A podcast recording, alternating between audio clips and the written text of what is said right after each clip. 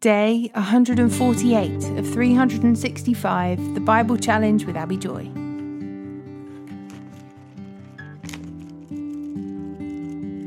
Proverbs chapter 13, verse 10 to 19. Pride leads to conflict. Those who take advice are wise. Wealth from rich get quick schemes quickly disappears. Wealth from hard work grows over time. Hope deferred makes the heart sick, but a dream fulfilled is a tree of life. People who despise advice are asking for trouble.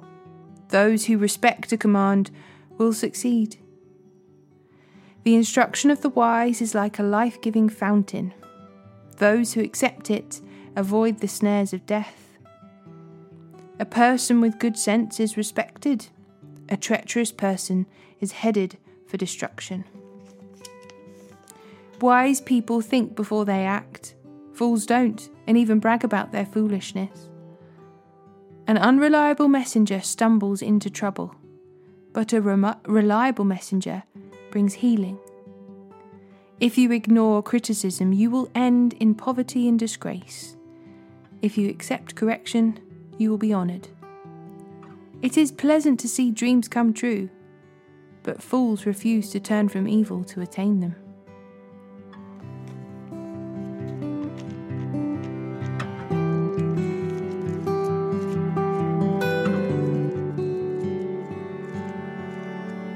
John chapter 18, verse 1 to 24.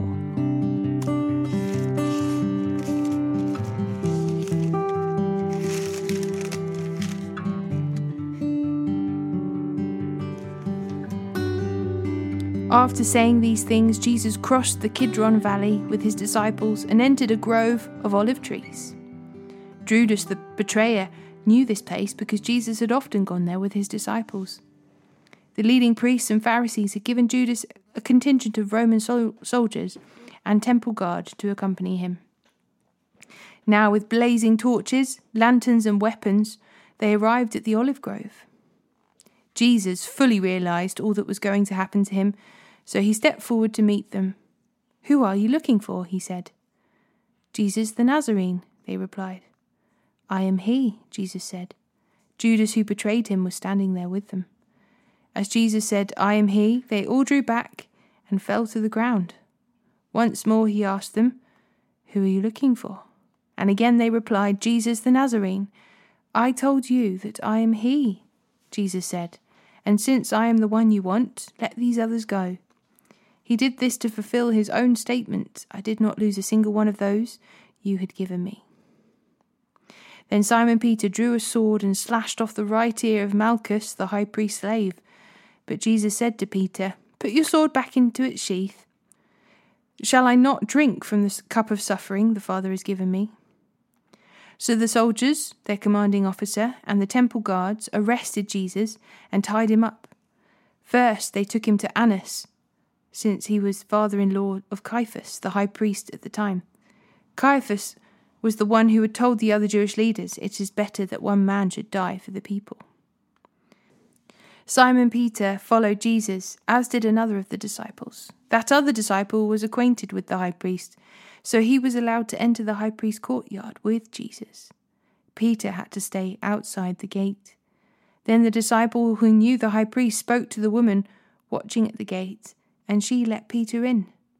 The woman asked Peter, You're not one of that man's disciples, are you? No, he said, I'm not. Because it was cold, the household servants and guards had made a charcoal fire. They stood around it, warming themselves, and Peter stood with them, warming himself. Inside, the high priest began asking Jesus about his followers and what he had been teaching them. Jesus replied, Everyone knows what I teach. I have preached regularly in the synagogues and the temple, where the people gather together. I have not spoken in secret. Why are you asking me this question? Ask those who heard me, they know what I said. Then one of the temple guards standing nearby slapped Jesus across the face. Is that the way to answer the high priest? he demanded. Jesus replied, If I said anything wrong, you must prove it. But if I'm speaking the truth, why are you beating me? Then Annas bound Jesus and sent him to Caiaphas, the high priest. Meanwhile,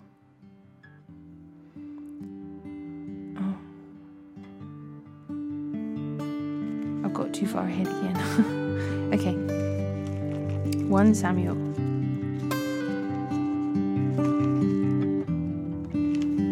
One Samuel chapter 21, verse 1 to chapter 23, verse 29. David went to the town of Nob to see Ahimelech the priest. Ahimelech trembled when he saw him. Why are you alone? he asked. Why is no one with you? The king has sent me on a private matter, David said. He told me not to tell anyone why I am here. I have told my men where to meet me later. Now, what is there to eat? Give me five loaves of bread or anything else you have. We don't have any regular bread, the priest said, but there is holy bread which you can have if your young men have not slept with any woman recently. Don't worry, David replied. I've never allowed my men to be with women when we are on campaign, and since they stay clean, even on ordinary trips, how much more on this one? Since there was no other food available, the priest gave him the holy bread, the bread of the presence that was placed before the Lord in the tabernacle. it had just been replaced that day with fresh bread. Now, Doeg the Edomite, Saul's chief herdsman, was there that day, having been detained before the Lord. David asked Ahimelech, Do you have a spear or sword? The king's business was so urgent that I didn't even have time to grab a weapon. I only have the sword of Goliath the Philistine, whom you killed in the valley of Elah, the priest replied. It is wrapped in a cloth behind the ephod.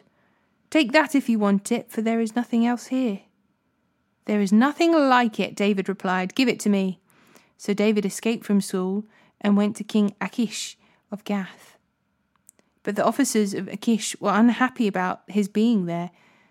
Isn't this David the king of the land? they asked. Isn't he the one the people honour with dances and singing? Saul has killed his thousands and David his ten thousands. David heard these comments and was very afraid of what King Achish of Gath might do to him, so he pretended to be insane, scratching on doors and drooling down his beard. Finally, King Achish said to his men, Must you bring me a madman? We already have enough of them around here. Why should I let someone like this be my guest? So David left Gath and escaped to the cave of Adullam. Soon his brothers and all his other relatives joined him there. Then others began coming, men who were in trouble or in debt or who came who were just discontented, until David was the captain of about four hundred men. Later David went to Mizpeh in Moab, where he asked the king, Please allow my father and mother to live here with you until I know what God is going to do for me. So David's parents stayed in Moab with the king during the entire time David was living in his stronghold. One day the prophet of Gad told David, Leave the stronghold and return to the land of Judah. So David went to the forest of Hereth. The news of his arrival in Judah soon reached Saul. At the time the king was sitting beneath the tamarisk tree on the hill at Gibeah, holding his spear and surrounded by his officers. Listen here, you men of Benjamin, Saul shouted to his officers when they heard the news. Has the son of Jesse promised every one of you fields and vineyards? Has he promised to make you all generals and captains in his army? Is that why you have conspired against me? For not one of you told me when my own son made a solemn pact with the son of Jesse. You're not even sorry for me. Think of it, my own son, encouraging him to kill me, as he's trying to do this very day. Then Doeg the Edomite who was standing there with Saul's men, spoke up. When I was at Nob, he said, I saw the son of Jesse talking to the priest, Ahimelech, son of At- Ahitub. Ahimelech consulted the Lord for him. Then he gave him the food and, and the sword of Goliath the Philistine. King Saul immediately sent for Ahimelech and all his family, who served as priests at Nob. When they arrived, Saul shouted at them, Listen to me, you son of Ahitub. What is it, my king? Ahimelech asked. Why have you and the son of Jesse conspired against me? Saul demanded. Why did you give him food and a sword? Why have you consulted God for him? Why have you encouraged him to kill me, as he is trying to do this very day? But, sir, Ahimelech replied, is anyone among all your servants as faithful as David, your son in law? Why, he's the captain of your bodyguard, and a highly honoured member of your household. This was certainly not the first time I had consulted God for him. May the king not accuse me and my family in this matter, for I knew nothing at all of any plot against you. You will surely die, Ahimelech, along with your entire family, the king shouted. And he ordered his bodyguards, Kill these priests of the Lord, for they are allies and conspirators with David. They knew that he was running away from me, but they didn't tell me. But Saul's men refused to kill the Lord's priests. Then the king said to Doeg, You do it. So Doeg the Edomite turned on them and killed them that day, eighty five priests in all, still wearing their priestly garments. Then he went to Nob, the town of the priests, and killed the priests' families, men and women, children and babies, and all the cattle, donkeys, sheep, and goats. Only Abiathar, one of the sons of Ahimelech, escaped and fled to David. When he told David that Saul had killed the priests of the Lord, Saul exclaimed, I mean, David exclaimed, I knew it! When I saw Doeg the Edomite there that day, I knew he was sure to tell Saul. Now I have caused the death of all your fam- father's family. Stay here with me, and don't be afraid. I will protect you with my own life, for the same person wants to kill us both.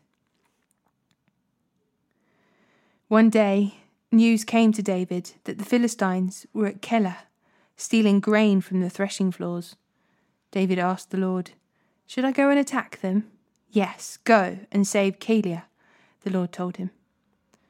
But the Lord's men, but David's men said, "We're afraid even here in Judah. We certainly want, won't want, don't want to go to Keilah to fight the whole Philistine army." So David asked the Lord again, and again the Lord replied, "Go down to Keilah, for I will help you conquer the Philistines." So David and his men went to Keilah. They slaughtered the Philistines and took all their livestock and rescued the people of Keilah. Now, when Abiathar, son of Ahim- Ahimelech, fled to David at Keilah, he brought the ephod with him. Saul soon learned that David was at Keilah. Good, he exclaimed. We've got him now. God has handed him over to me, for he has trapped himself in a walled town. So Saul mobilized his entire army to march to Keilah and besiege David and his men. But David learned of Saul's plan and told Abiathar, the priest, to bring the ephod and ask the Lord what he should do. Then David prayed, O Lord, God of Israel, I have heard that Saul is planning to come and destroy Keilah because I am here. Will the leaders of Keilah betray me to him? And will Saul actually come, as I have heard? O Lord, God of Israel, please tell me. And the Lord said, He will come. Again David asked, Will the leaders of Keilah betray me and my men to Saul? And the Lord replied, Yes, they will betray you. So David and his men, about six hundred of them now, left Keilah and began roaming the countryside. Word soon reached Saul that David had escaped, so he didn't go to Keilah after all. David now stayed in the strongholds of the wilderness and in the hill country of Ziph. Saul hunted him day after day, but God didn't let Saul find him. One day, near Horesh, David received the news that Saul was on the way to Ziph to search for him and kill him. Jonathan went to find David and encouraged him to stay strong in his faith in God. Don't be afraid, Jonathan reassured him. My father will never find you.